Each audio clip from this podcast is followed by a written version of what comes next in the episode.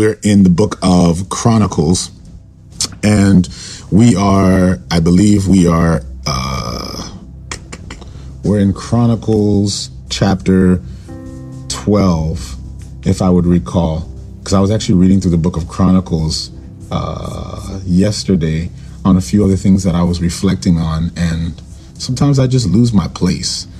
Um, but just to make sure, I believe we're in the yeah, we're we're in Chronicles chapter twelve. That's great.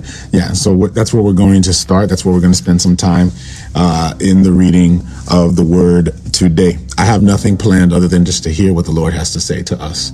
Uh, good morning, Anita. Good to see you. Good morning, Wentworth. Good to see you as well. And so we have people from all over the world in different time zones coming together uh, to read the Word of God. So, Lord, speak to us today. Lord, as we come before you, we're asking three questions. God, what are you revealing concerning yourself? What are you revealing concerning people? What are you revealing concerning each of us individually? Lord, convict our hearts today. Lord, speak to us as we engage in your word today. Father, bless us in this time, Lord, that you may, uh, Lord, give us revelation. Lord, reveal to us who you are. Give us revelation. Reveal your heart to us. Give us revelation. Reveal your plan for us. And we ask that in Jesus' name. Amen. We're going to read verse 1, and it says this Now these were the men who came to David at Ziklag, while he was still a fugitive from Saul, the son of Kish. And they were among the mighty men, helpers in the war, armed with bows, using both the right hand and the left, and hurling stones and shooting arrows with bow. They were of Benjamin, Saul's brethren. The chief was Ahiezer, then Joash, then the sons of Shema, the Gibeathite, Jeziel, and Pelet, the sons of Azamaveth, Berakah, and Jehu, the Anathite, Ishmaiah, the Gibeonite, Berakah, the Berakah, and Jehu, the Anathite, Ishmaiah the Gibeonite, a mighty man among the thirty, and over the thirty, Jeremiah, Jahaziel, Johanan, and Jozabad, the Gederathite, Eluzai, Jeremoth, Bealiah, Shemira, and Shephatiah of Heraphite. Sorry, Sheph- Shephatiah the Heraphite, Elkanah, Jeshiah, Azarel, Joser, and Jesh- the Korites, and Jola, and Zebedah, the sons of Jeroham of Gedor. Some Gadites joined David at the stronghold in the wilderness, mighty men of valor, men trained for battle, who could handle shield and spear, whose faces were like faces of a lion, and were swift as gazelles on the mountains. Ezer, the first, Obadiah the second, Eliab the third, Mishmana the fourth, Jeremiah the fifth, Attai the sixth, Eliel the seventh, Johanan the eighth, Elzabad the ninth, Jeremiah the tenth, Mekbana the eleventh, these were the son, these were from the sons of Gad, captains of the army. The least was over a hundred and the greatest was over a thousand. These are the ones who crossed over the Jordan in the first month when it had overflowed all its banks. And they put to fight all those in the valley to the east and to the west. So the sons of Benjamin and Judah came to David at the stronghold, and David went out to meet them and answered and said to them, If you have come peaceably to me to help me, my heart will be united with you. But if you betray me to my enemies, since there are since there is no wrong in my hands, may the God of your fathers look and bring judgment. The spirit came upon Amasai, the chief of the captains, and he said, We are yours, O David. We are on your side, O son of Jesse. Peace. Peace to you. Peace to your helpers, for your God helps you. So David received them and made them captains of the troop. And some from Manasseh defected to David when he was going with the Philistines to battle against Saul. But they did not help them from the lords of the Philistines, sent them away by agreement, saying, He may defect to his master Saul and endanger our heads. When he went to Ziklag, those of Manasseh who defected to him were Adnah, Jozabad, Jediael, uh, Mikhail or Michael, Jozabad, Elihu, and Zelathai, the captains of th- of the thousands who were from Manasseh, and they helped David against the bands of raiders for they were all mighty men of valor, and they were all captains in the army. For at the time they came to David day by day to help them until it was a great army like the army of God. Now these were the numbers of the divisions that were equipped for war, and came to David at Hebron to turn over the kingdom of Saul to him, according to the word of the Lord, of the sons of Judah, bearing shield and spear, six thousand eight hundred armed for war, of the sons of Simeon, the mighty men of valor, fit for war, 7,100. The sons of Levi, 4,600. Joiada, the leader of the Aaronites, and with them 3,700. Zadok, a young man, a valiant war- warrior, and from his father's house 22 captains. Of the sons of Benjamin, relatives of Saul, 3,000. Until then, the greatest part of them had remained loyal to the house of Saul of the sons of Ephraim, 20,800, mighty men of valor, famous men throughout their father's house, of the half tribe of Manasseh, 18,000 who were designated by name to come and make David king, of the sons of Issachar, who had understanding of the times, to know what Israel ought to do. Their chiefs were 200, and their brethren were at their command.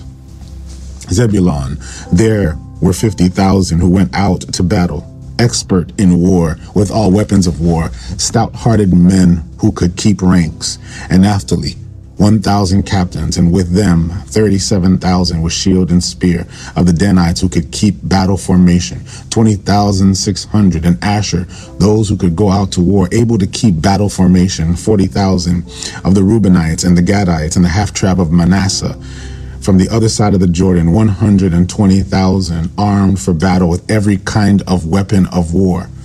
All these men of war who could keep ranks came to Hebron with a loyal heart to make David king over all Israel, and all the rest of Israel were of one mind to make David king. And they were there with David three days, eating and drinking, for their brethren had prepared for them. Moreover, those who were near to them, far from as far away as Issachar and Zebulun and Naphtali were bringing food on donkeys and camels, on mules and oxen, provision of flour and cakes of figs and cakes of raisins, wine and oil, oxen and sheep abundantly, for there was joy in Israel. Then David consulted with the captains of thousands and hundreds, and with every leader. And David said to the assembly, of Israel. If it seems good to you, and if it is of the Lord our God, let us send out to our brethren everywhere who are left in the land of Israel, with them to the priests and the Levites who are in their cities and their common lands, that they may gather together to us. And let us bring the ark of God back to us, for we had not inquired at it since the days of Saul. Then all the assembly said that they would do so for the thing was right in the eyes of the people. So David gathered all Israel together from Shihor in Egypt to as far as the entrance of Hamath to bring the ark of God from Jerath, from Kirjath Jearim. And David and all of Israel went to Baalah, to Kirjath Jearim, which belongs to Judah, to bring up from there the ark of God, the Lord, who dwells between the cherubim, where his name is proclaimed. So they are so they carried the ark of God on a new cart from the house of Abinadab, and Uzzah and Ahio drove the cart. Then David and all of Israel played music before the Lord with all their might, singing on harps and string instruments, on tambourines, on cymbals, and with trumpets. And when they came to Chidon's threshing floor, Uzzah put out his hand to hold the ark, for the oxen stumbled then the anger of the Lord was aroused against Uzzah, and he struck him because he put his hand on the ark, and he died there before God. And David became angry because of the Lord, because of the Lord's outbreak against Uzzah. Therefore, that place is called Perez Uzzah till this day. David was afraid of God that day, saying, How can I bring the ark of God to me? So David would not move the ark with him into the city of David, but took it into the house of Obed Edom the Gittite. The ark of God remained with the family of Obed Edom in his house three months. And the Lord blessed the house of Obed Edom and all that he had. Hmm. Now Hiram, king of Tyre, sent messengers to David and cedar trees with masons and carpenters to build him a house. So David knew that the Lord had established him king over Israel, for the kingdom was highly exalted for the sake of his people Israel. Then David took more wives in Jerusalem, and David begot more sons and daughters. And these are the names of their children whom they had in Jerusalem Shammua, Shobab, Nathan, Solomon, Ibhar, Elishua, Eliphelet, Noga, Nepheg, Japhia, Helishama, Gilead, Gileada, sorry, and Eliphelet. Now, when the Philistines heard that David had been anointed king over Israel, all the Philistines went up to search for David, and David heard of it and went out against them. Then the Philistines went and made a raid on the valley of Rephaim. And David inquired of God, saying, Shall I go up against the Philistines? Will you deliver them into my hand? The Lord said to him, Go up, for I will deliver them into your hand. So they went up to Baal Perazim and David defeated them there.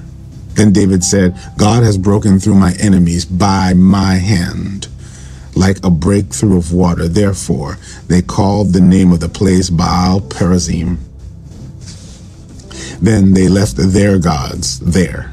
David gave a commandment, and they were burned with fire. And the Philistines once again made raid on the valley. Therefore David inquired again of God, and God said to him, You shall not go up after them, circle around them, and come upon them in the front of the mulberry trees. And it shall be, when you hear a sound of the marching of the tops of the mulberry trees, that then you shall go into battle, for God has not gone out before you to strike the camp of the Philistines. So David did as God commanded him, and they drove back the Philistines from Gibeon as far as Gezer. Then the fame of David went out went out into all the lands, and the Lord brought fear of him upon all nations. David built houses for himself in the city of David, and he prepared a place for the ark of God and pitched a tent for it. Then David said, No one may carry the ark of God but the Levites, for the Lord has chosen them to carry the ark of God to minister before him forever.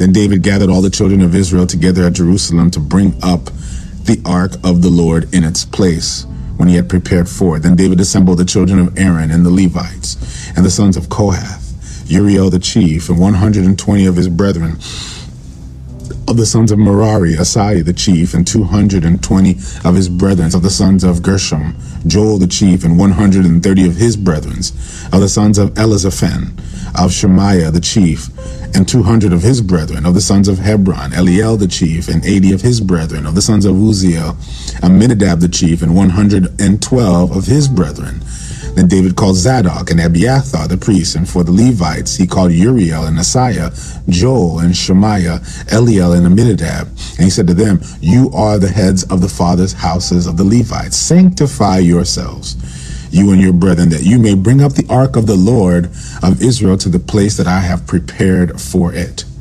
For because you did not do it the first time, the Lord our God broke out against us because we did not consult him about the proper order. So the priests and the Levites sanctified themselves to bring up the ark of the God of Israel, and the children of the Levites bore the ark of God on their shoulders by its poles, as Moses had commanded according to the word of the Lord. Then David spoke to the leaders of the Levites and appointed their brethren to be singers, accompanied by instruments of music, stringed instruments, harps, cymbals, and by raising the voice with resounding joy. So the Levites appointed Heman, the son of Joel, and his brethren, Asaph, the son of Berechiah, and of their brethren, the sons of Merari, Ethan, the son of Cushiah, and with them their brethren of the second ring, Zechariah, Ben, Jaazeel, Shemariel, Shemiramoth, Juliel, Uni, Eliab, Benaiah, Messiah, Matthiah, sorry, Mattathiah, Eliphelah, Mechniah, Obed Edom, Jael, the gatekeepers, the singers, Heman, Asaph, Ethan, were to sound the cymbals of bronze, Zechariah, Aziel, Shema, Shemiramoth, sorry, Jael, Uni, Eliab, Messiah, Benaiah, with strings according to Alamoth, Mattathiah, Eliphelah, Mechniah, Obed Edom, Jael, Azaziah, to direct the harps of Sheminith, Chenaniah, leader of the Levites, was instructed to charge the music because he was skillful. Berechiah, Elkanah were doorkeepers of the ark, Shebaniah, Josaphat, Nathaniel, sorry, Nathaniel, Amasiah, Zechariah, Benaiah, Eleazar, the priest, were to blow the trumpets before the ark of God. Obed Edom, Jaiah, doorkeepers for the ark. So David, the elders of Israel, and the captains over thousands went to bring up the ark of the covenant of the Lord from the house of Obed Edom with joy. And so it was when God helped the Levites who bore the ark of the covenant of the Lord that they offered seven bulls and seven rams. They were clothed with a robe of fine linen, and as were all the Levites who bore the ark, the singers, and Chenaniah the music master with the singers. David also wore a linen ephod. Thus, all Israel brought up the ark of the covenant of the Lord with shouting and with the sound of the horn, with trumpets and with cymbals, making music and stringed instruments and harps. And it happened, as the ark of the Lord came to the city of David, that Michal, Saul's daughter, looked through the window and saw David whirling and playing music, and she despised him in her heart despised him in her heart. We're going to stop right here. I want to just spend a few moments of reflection with you all uh, today on this particular reading. Um, uh, there are many things here that the Lord is bringing to light to me today as I'm reading this text. And I am compelled to share them with you. I want to first preface by saying that uh, when we read the book of Chronicles, it's important for us to see where Chronicles is in the grand story. And yes, we just went through a whole bunch of names. I'm going to point that out. We went through all these names. these Hebrew names are tough. I'm just going to let you know ahead of time. They're they're tough. uh, they're tough. Uh, but we're getting through it. And as I talked about yesterday, my conviction is is that for many of us, even though we've been frustrated with uh, reading all these names, some of us we, we, love it. There's some of us that just love this kind of stuff. Some of us are like, man, can we just get to the to the, to the story? Can we get to the point? Um, but this is but what God is showing here is how important people are in the role that they play in God's grand story and in God's narrative and what God is doing on the earth and what God is accomplishing because God is accomplishing it through these people and each and every person God is showing how important their role is in the grand picture and the grand story of what God is doing. Remember we the main thought that really came out of our reading yesterday as we were just spending time in reflection is the thought that you matter. Every individual matters. Every person matters. You you may think that what you do is small and maybe people don't know your whole story. And maybe you don't have the popularity of David or of Saul or you don't have the popularity of some of the big names that we see here in the text the Solomons and the Samuels. You may not have the big title and the big name and yet the Lord knows your name. And what's most important and most critical is for you to understand that that the Lord knows your name. And that's all that actually matters is that he knows your name and that you matter. And I believe in knowing that it shapes you as well because not only does the Lord know your name, but he knows the names of those who you don't know the names of. And even though those names often we can be inclined to think that those names aren't important to us, and yet God is saying that they are important. Their names are important we say their names because their names are important each and every individual. From the guy who's on the side of the road to the guy who's in the car from the guy who's behind the cash register to the guy no matter who they are each and every person is important to god. Their names matter. And that was the conviction that we were that that, that, that at least that's what the lord was convicting me of yesterday as I was just spending time in His Word. And it really shapes how we treat people. It shapes how we look at people, knowing that these people, their names are written. God has their names in mind. There's not one name that God does not know. There's not one person that He does not know. And There's not one story He does not know, even though we don't know all the, the elements and the details to each and every person's story. And each and every person's story matters and it's important. And I'm sure there are those of you here who have stories that no one has yet to hear and yet there are stories of renewal, of restoration, of of of of blessing and of grace and of overcoming and perseverance. And for that, guys, it is God knows and God cares. God loves you, and it's a part of God's story. I say that because as we see, as we read the book of Chronicles, I want to preface this by saying that in the book of Chronicles, um, it almost seems like that this is a review, right? Because if you've if you've been reading with us, you've been reading throughout the, the, the story of of the establishing of the kingdom of God, and it's been messy up to this point, right? Um, this establishing of the kingdom of God first preceding or as an impetus the nation of Israel. The nation of Israel came from a family, a family of Abraham, who God called to be the father of many nations. And now we're going from Abraham to Isaac, and then from Isaac to, to Israel, and then from Israel to the 12 sons, the 12 sons to the 12 tribes, the 12 tribes now being the 12 nations, the 12 nations who were in Egypt, left Egypt, and upon leaving Egypt, went across the wilderness to the land that they had already left because they were already there before. But because of the drought, they went to Egypt and they spent too much time in Egypt. And because they spent too much time in Egypt, they fell under oppression in Egypt. And now the Lord is sending them back. He calls Moses, Moses being the prophet who would lead them from their place of bondage to their place of purpose. And so he takes them from Egypt through the promised land. And between was the promised land. And, and, and the pit stop at the promised land was Mount Sinai the mountain where they had an encounter where they met with God. And there, there was a promise that was made and a covenant that was made. And upon the made, upon the covenant being made, these people making covenant with God to be the chosen people of God, the people who would live distinct and holy from the rest of the world, who would live with distinction, who would live under a different rule, under a different law, under a different order, who would live under the government and the righteousness of God Right? These people now have been called and set aside to be a nation of priests to show God what the kingdom of God looked like, to show, sorry, not to show God, but to show the world what the kingdom of God looked like, to show people what the character and the heart of God was like. And so that's what they did. And there they were given the law. They were given a guidelines, a means by which they can be these people. And yet what did we see? We saw them fail over and over again, that even though they were given the law, the law was ineffective in transforming their heart. Isn't it funny how we can make promises to God and in the end, even while we made those promises to God, that we could not keep those promises? Isn't it funny how we're given rules and laws and yet the rules and the laws that we're given don't necessarily transform us? I find it interesting how nowadays we have people who think that if you can just make stricter laws, that that will transform people. Laws don't change people laws don't transform people. As a matter of fact, if the legal system and if laws transform people, then there would not need to be police.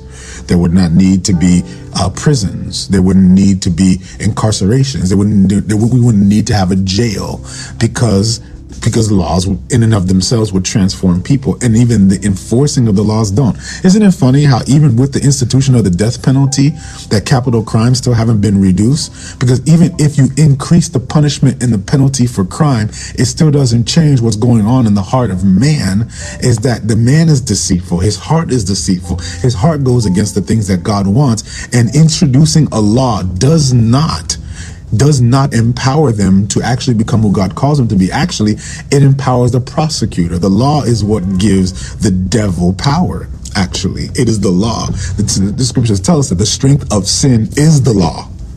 Did you hear me? So when you impose law on people, a legal system on people, what it, what it should expose to you is how desperately people are in need of a transformation how desperately people are in need of a change of heart. And that's what we see in the children of Israel. Here they are given the law, but they did not change. We see proof of that because in the book of Judges, it begins with them being these chosen people of God. And yet at the end of the book, it says that there is no king in Israel. Everyone did what was right in his own eyes. And in the end, Israel looked just like Canaan child sacrifices, sex trafficking, murder, deceit, envy, thirst for power. They looked just like everybody else, and yet they were given the law, meaning the law was ineffective. The law cannot do what needed to be done to cultivate and to create and to establish the kingdom of God through these people. And yet they were brought a prophet and the prophet the prophets were always uh, uh, arbiters of the law. They were the ones who were the watchmen of the law. They were the ones who who who would reveal the uh, and speak the truth of the word of god and the law of god to the people. And yet the people wanted a king. They asked for saul. Saul wasn't it. They asked for david. David was a man after god's own heart but we see david's failures along the way from david to solomon.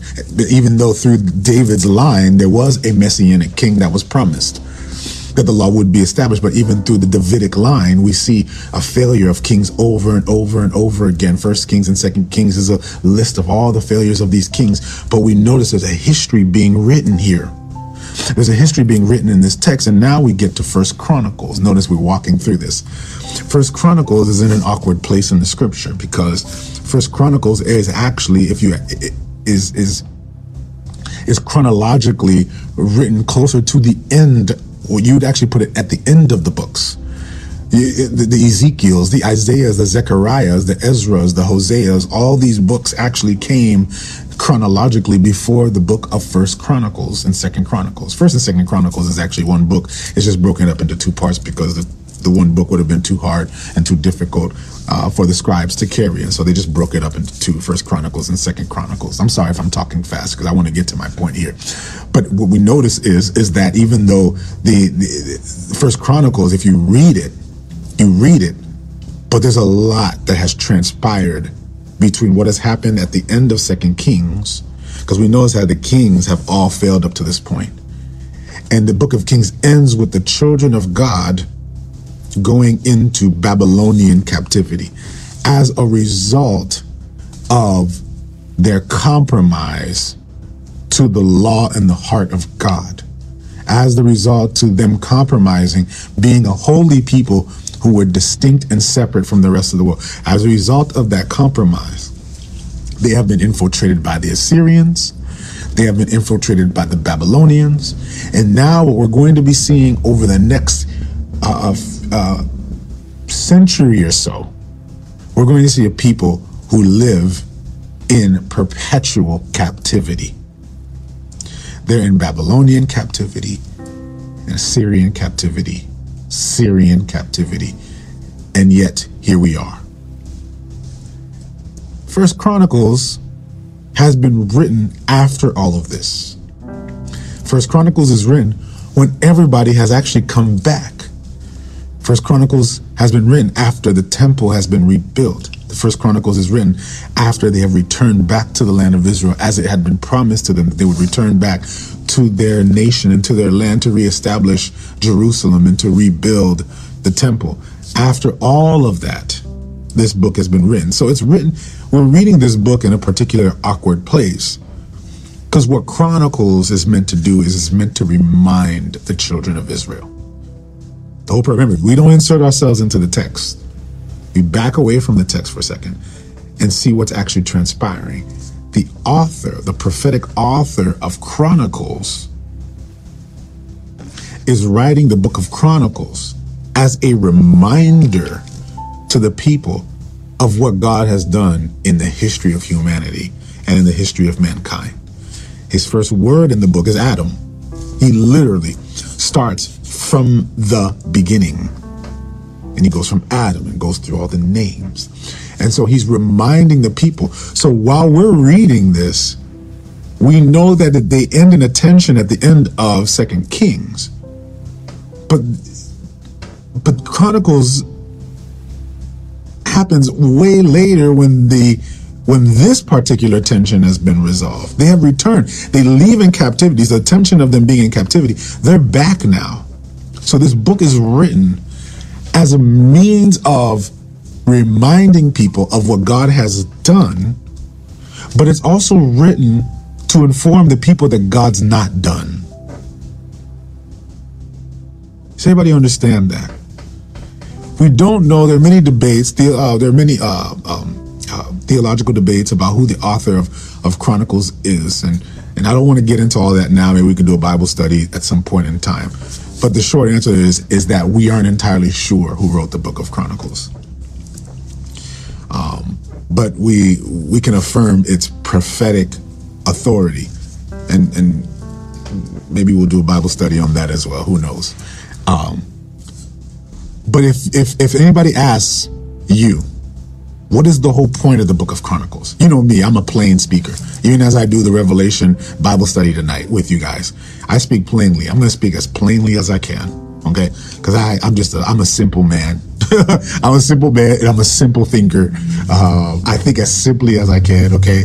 I try to make things as simple as possible. And so, what's the simplest way now to describe the book of Chronicles? The book of Chronicles can simply be defined or to be characterized or to be summarized as hey guys, this is what God has done, but God's not done yet. This is what God has done, but God isn't done yet. God's not done. This is what He has done, but He is not done.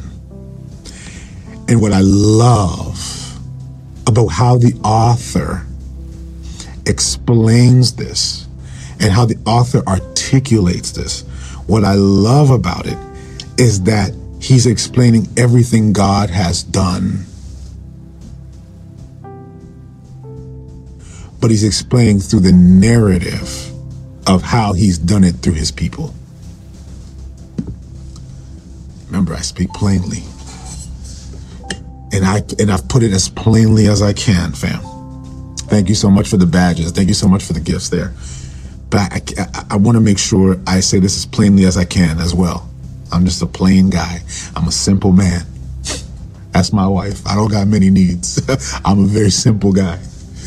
Okay? Just give me some coffee in the morning and I'm good.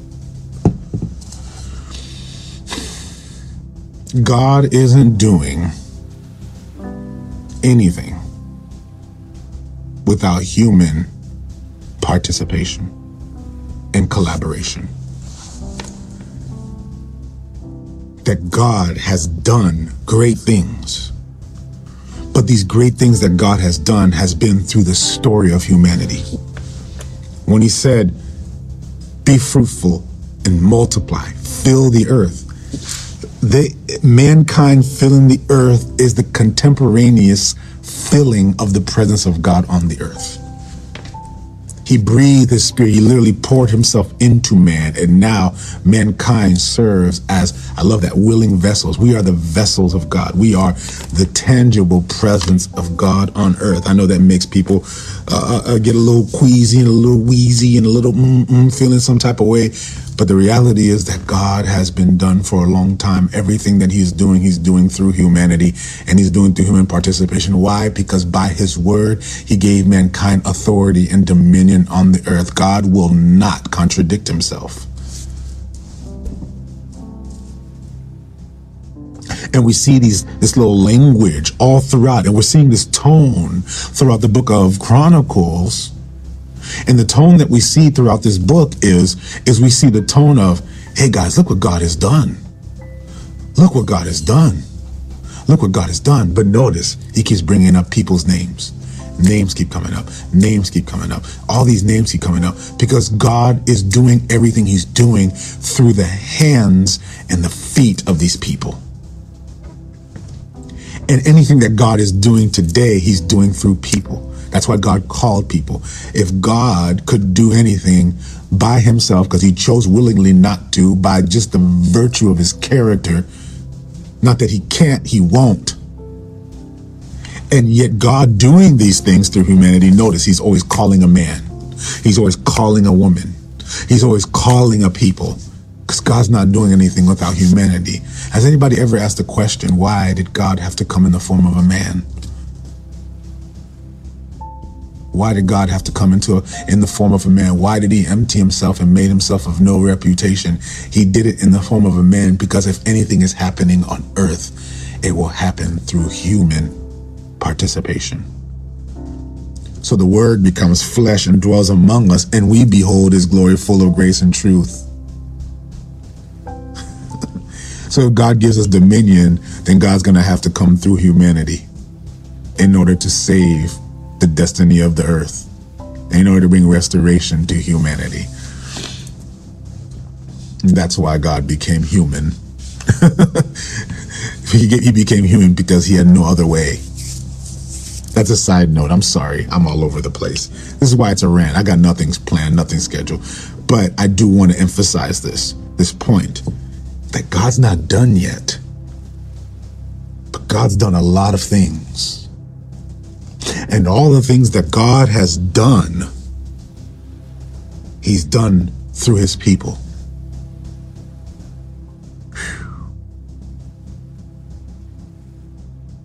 by grace and by design. I love that, Stacy. By the very design, yes, by grace and by design. God has made us a part of His story, and that's why you matter. You know, you know. A, a side note. I'm sorry, I, I got ten minutes, so uh, hopefully I can get all this in. But a little, little quick side note here is: you, people sometimes they get confused. Why, why would Jesus die on the cross for me? You know, what? Why would God do that? Why would God love me so? Why would why would why would God sacrifice himself for me? And sometimes we have this difficulty of understanding that concept because I think we, we're not fully understanding the fact that God has poured out himself on humanity. God is saving your soul not in an altruistic way, the way we think of it. God never separated himself from you.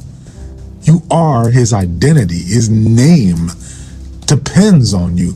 He says, he says, I have saved you. He tells the children of Israel over and over. We're going to see this throughout the text. He says, I've saved you over and over again for my name's sake. God is about restoring his reputation. Yes, he loves you, but he loves you because his identity is in you. He loves you because his name depends on it. He calls you by his name.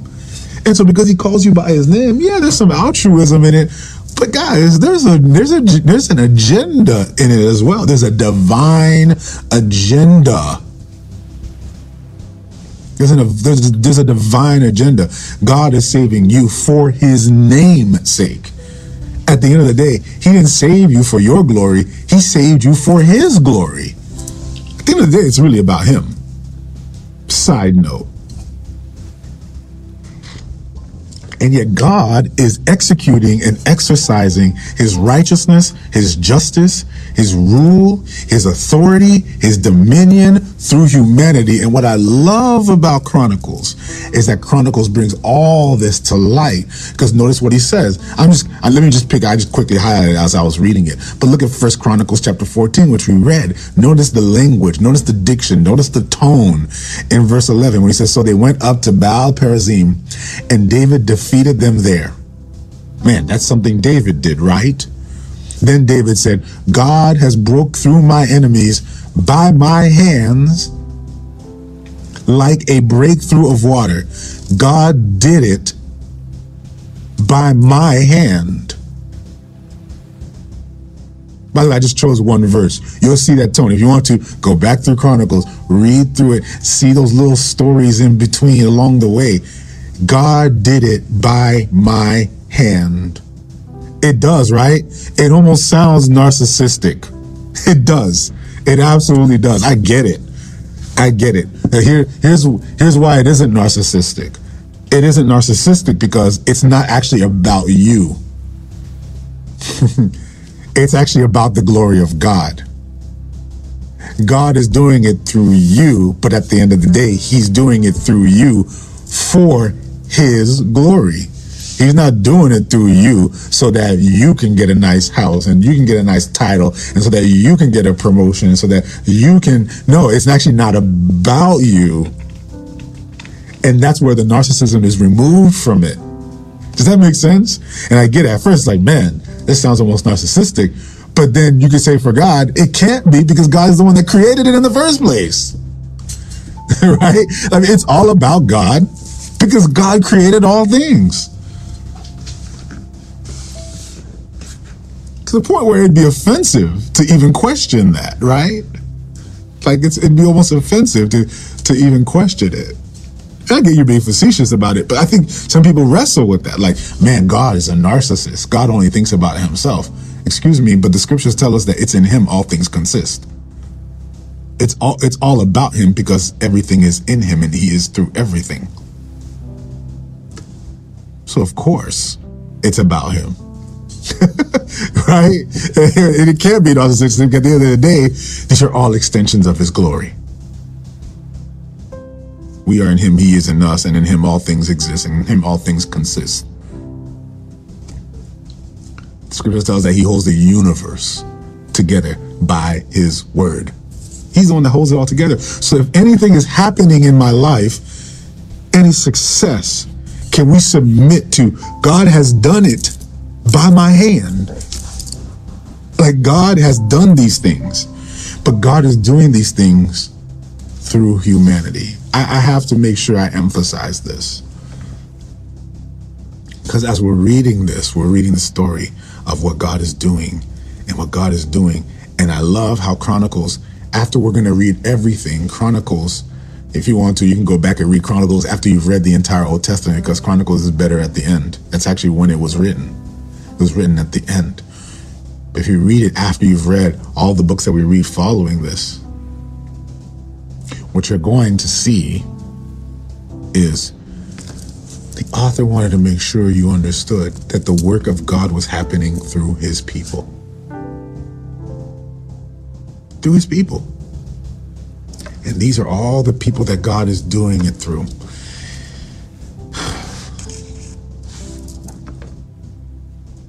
We get to another part of the text, and I just want to point this out because I thought it was important. I just want to just point this out before before we close. I got nine minutes before I gotta go. Um, but we see how David is celebrating this this this breakthrough and what, what God has accomplished by his hand. And I'm, I'm using David as an example.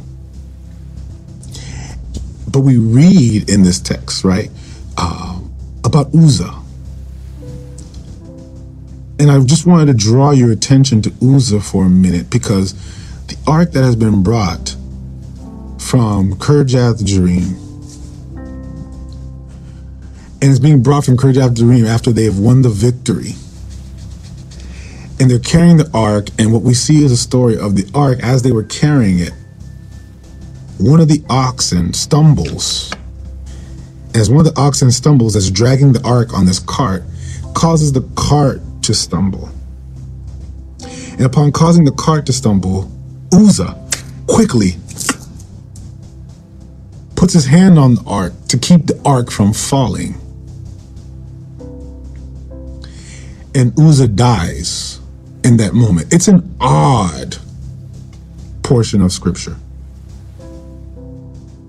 Like it, it should be a, a frustrating portion of scripture. It's an odd portion of scripture because you would think, first of all, why is that there? Number two, why would God do this?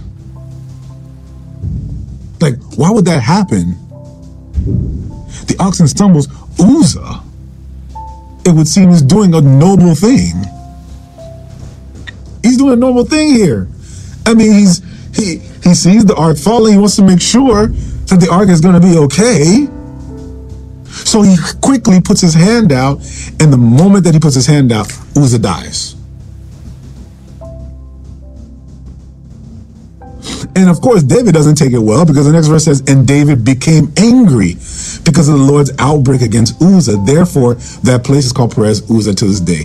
David was afraid of God that day. The word afraid there, the fearing the Lord, this reverence for God, this fear of the Lord. He says, How can I bring the ark of God to me? So many things here that we've got to uh, to break down here, and I don't have it. I don't have it all for you, but I want you to pay attention to something. David is carrying the ark, not by God's permission, but by his own volition. David takes the ark and he brings the ark and he carries it from Kirjath Jearim, where it's been sitting, to now David's intention of moving the ark from one place to another. To what? To bring the ark closer to him. Uzzah, of course, who David is close to, obviously, who's an administrator, and Uzzah and who, who, who drive this cart, never had permission from God in the first place to move the cart. Now, the cart tipping over and the ark tipping over. Sorry, um, um, the, the the oxen dipping and the cart tipping over. So many you have so many different stories about this.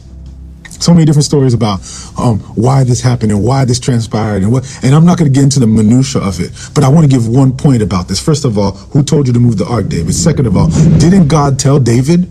Remember this. Didn't God tell David that David was not going to build the temple? Didn't God tell him that it would be his son, the one that would come after him, that would build the temple because of the blood that was on his hands?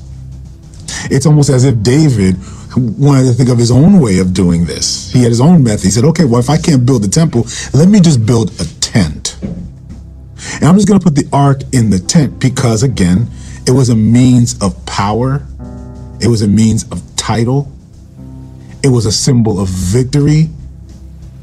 David has his agenda and he's imposing his agenda on God.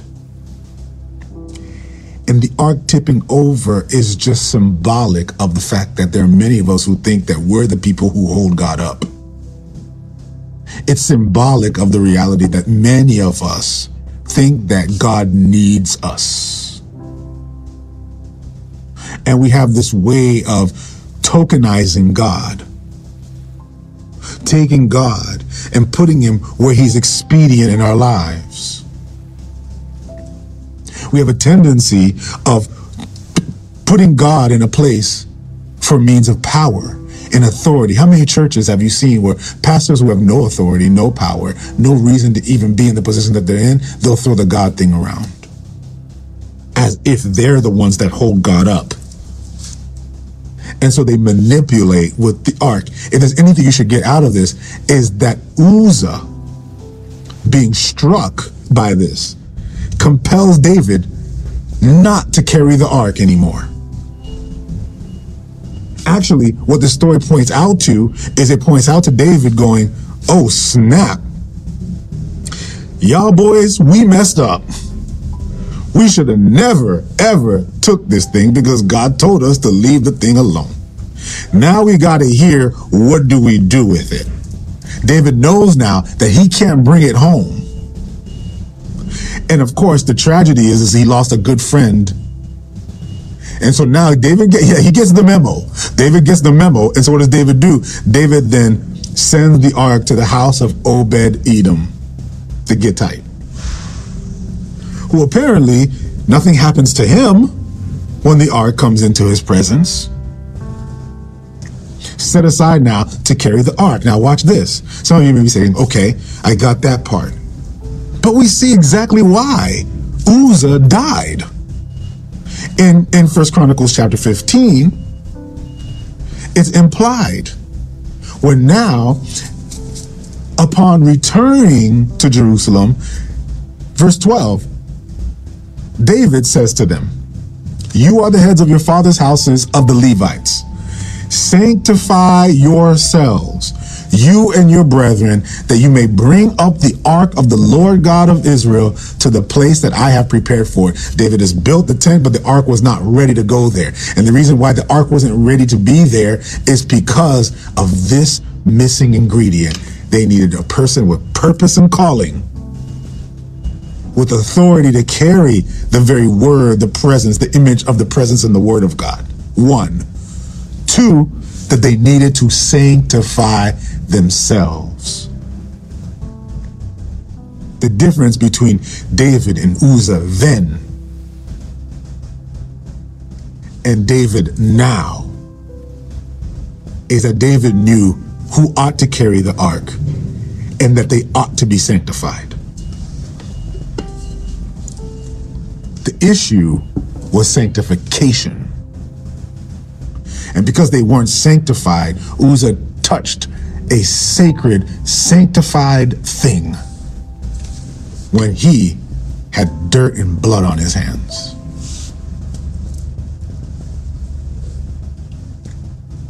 The difference between Uzzah then and David now is David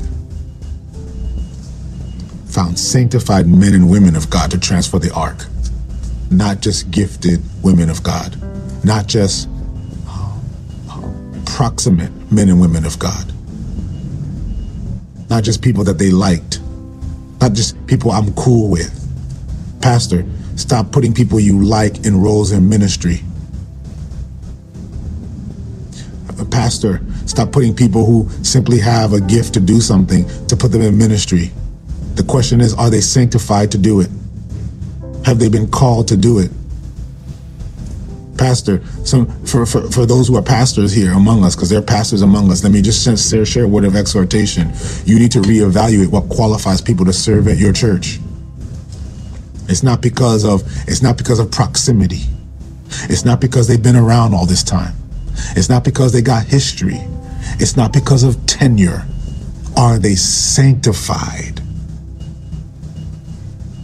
Are they sanctified? Are they called? It's not going to be the people you like. David didn't take the people he liked this time. He took the people that were sanctified for the work of ministry. The question is, is how do you evaluate the people who carry the word? Who carry the ministry of God. There are ministries right now that are crumbling and failing because you put people you liked and people who are in tenure, not people who were called. Sanctified for the work of ministry. Sanctified to carry the ark. I'm sorry, I went a few minutes over, but I need to just at least share that with y'all. And then I'm going to draw your attention to something that we'll talk about on Thursday since I won't be here tomorrow. Is that last verse. Because now David goes into David now is coming in with pomp and splendor and celebration with musicians who have been given the charge of music, skillful musicians. They're coming in to worship and they're bringing the ark in, and David is dancing like a fool. David looks like a complete fool, dancing like a fool. And Michal, Saul's daughter, looks through the window, seeing David walking in, dancing in, looking like a complete clown.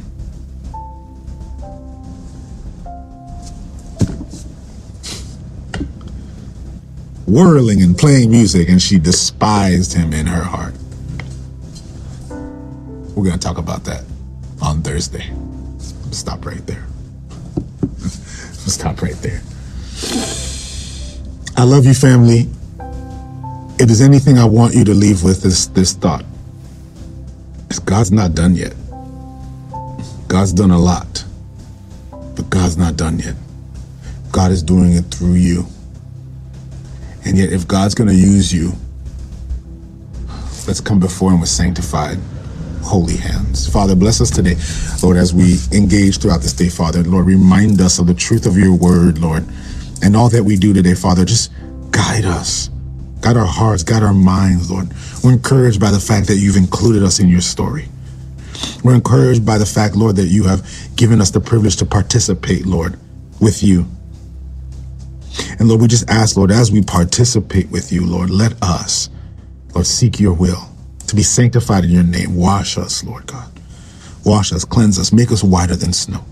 Lord, that we would glorify you in all that we do. And we say that in Jesus' name. Amen. God bless you guys.